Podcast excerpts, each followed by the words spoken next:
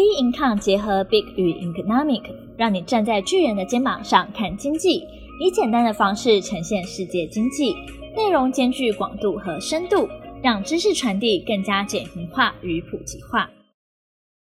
各位听众好，欢迎收听今天的小资生活理财术。那今天呢，跟大家聊的内容是说，你今天如果有一笔钱的话呢，你要规划二房吗？到底是手机中的现金要存股，还是买房？那其实我们今天的带入的这个故事呢，其实已经是就是买一间房的一个状态了。那大部分人可能工作到一段时间啊，或是说已经到一定年纪的人，可能呢多多少少房贷也许就是缴的差不多了。比如说我们这个故事的主人公，他是45岁，那他呢近几年呢当然房贷差不多之外，又存下一笔钱，然后离退休还有一段时间，那所以又觉得说其实产业竞争力很大，所以想说先规划退休，才不会临近退休的年龄呢就是不知所措。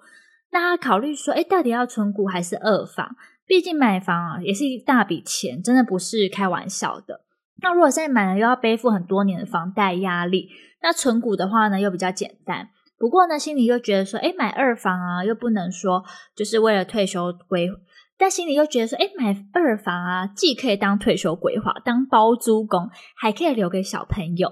那在考虑的时候，那当然有些时候你可能跟银行之间有一些业务的往来，那同时间呢有些时候市场上面有一些很热的商品，像这林先生呢他跟银行接触的时候，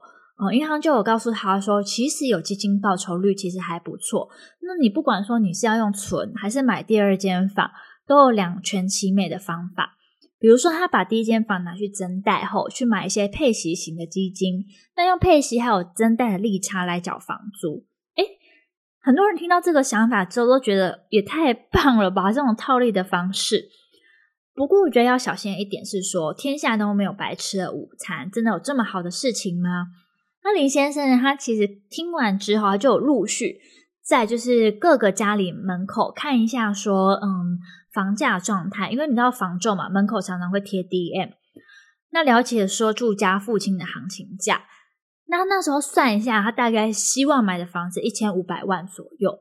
所以他觉得说如果把第一间房子增贷出来2000万，再配置到就是像是配息型的基金，年报酬率可能大概 5% 啊 4% 多来算的话，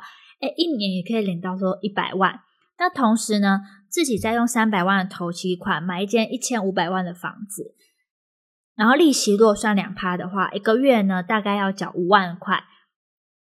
那一年缴61万，这样套利来看的话还可以多赚32万左右，所以计划来看真的是非常完美。但是呢不可不忽略的是说要小心，就是赚了配息然后赔了本金，因为配息基金很容易让你的本金一直被吃掉。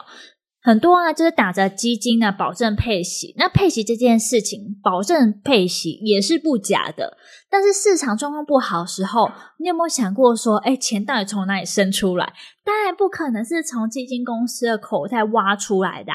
而是从你的本金拿出来。所以当市场不好的时候，为了提供稳定的配息，可能会反而造成净值进一步的下跌，也就是说你投资在市场上的钱不断减少，那很多时候即使你加上了配息，也还呢就是不及原本呢投入的本金。那换个做法来看呢，如果林先生按照银行给予的建议，把第一间房子呢增贷2000万出来，那同样也是买1500万的房子，同时呢付了300万的头款后呢，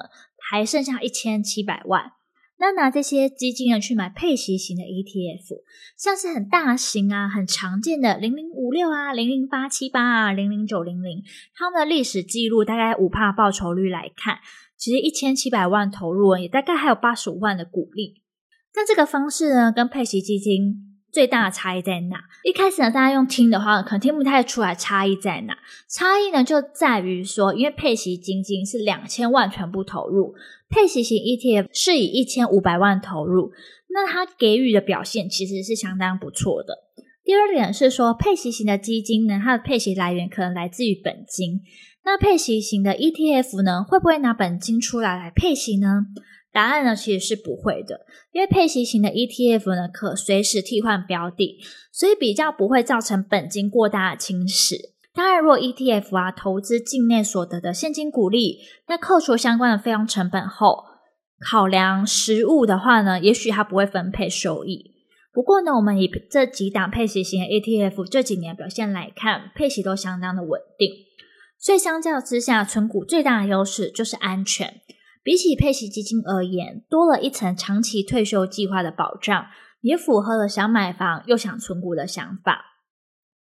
那除了说指数的 ETF 之外，我还可以存其他个股吗？那当然也是可以，只要能稳定配息、有成长的个股都是很好的标的。那存股呢，领股利呢，作为退休金呢，是一个不错的做法。不过要切记，这个做法的重点呢，前提是本金要多，否则你一年多个几万，等于你可能包个红包出国玩一玩就没了，变有钱的感受度不高。那要记得回头计算说退休后每年的开销加上报酬率，那究竟要多少本金才够。那同时间也要特别小心的一点是说，不要认为长期的股市呢永远都会向上的，所以可以存得很久很久。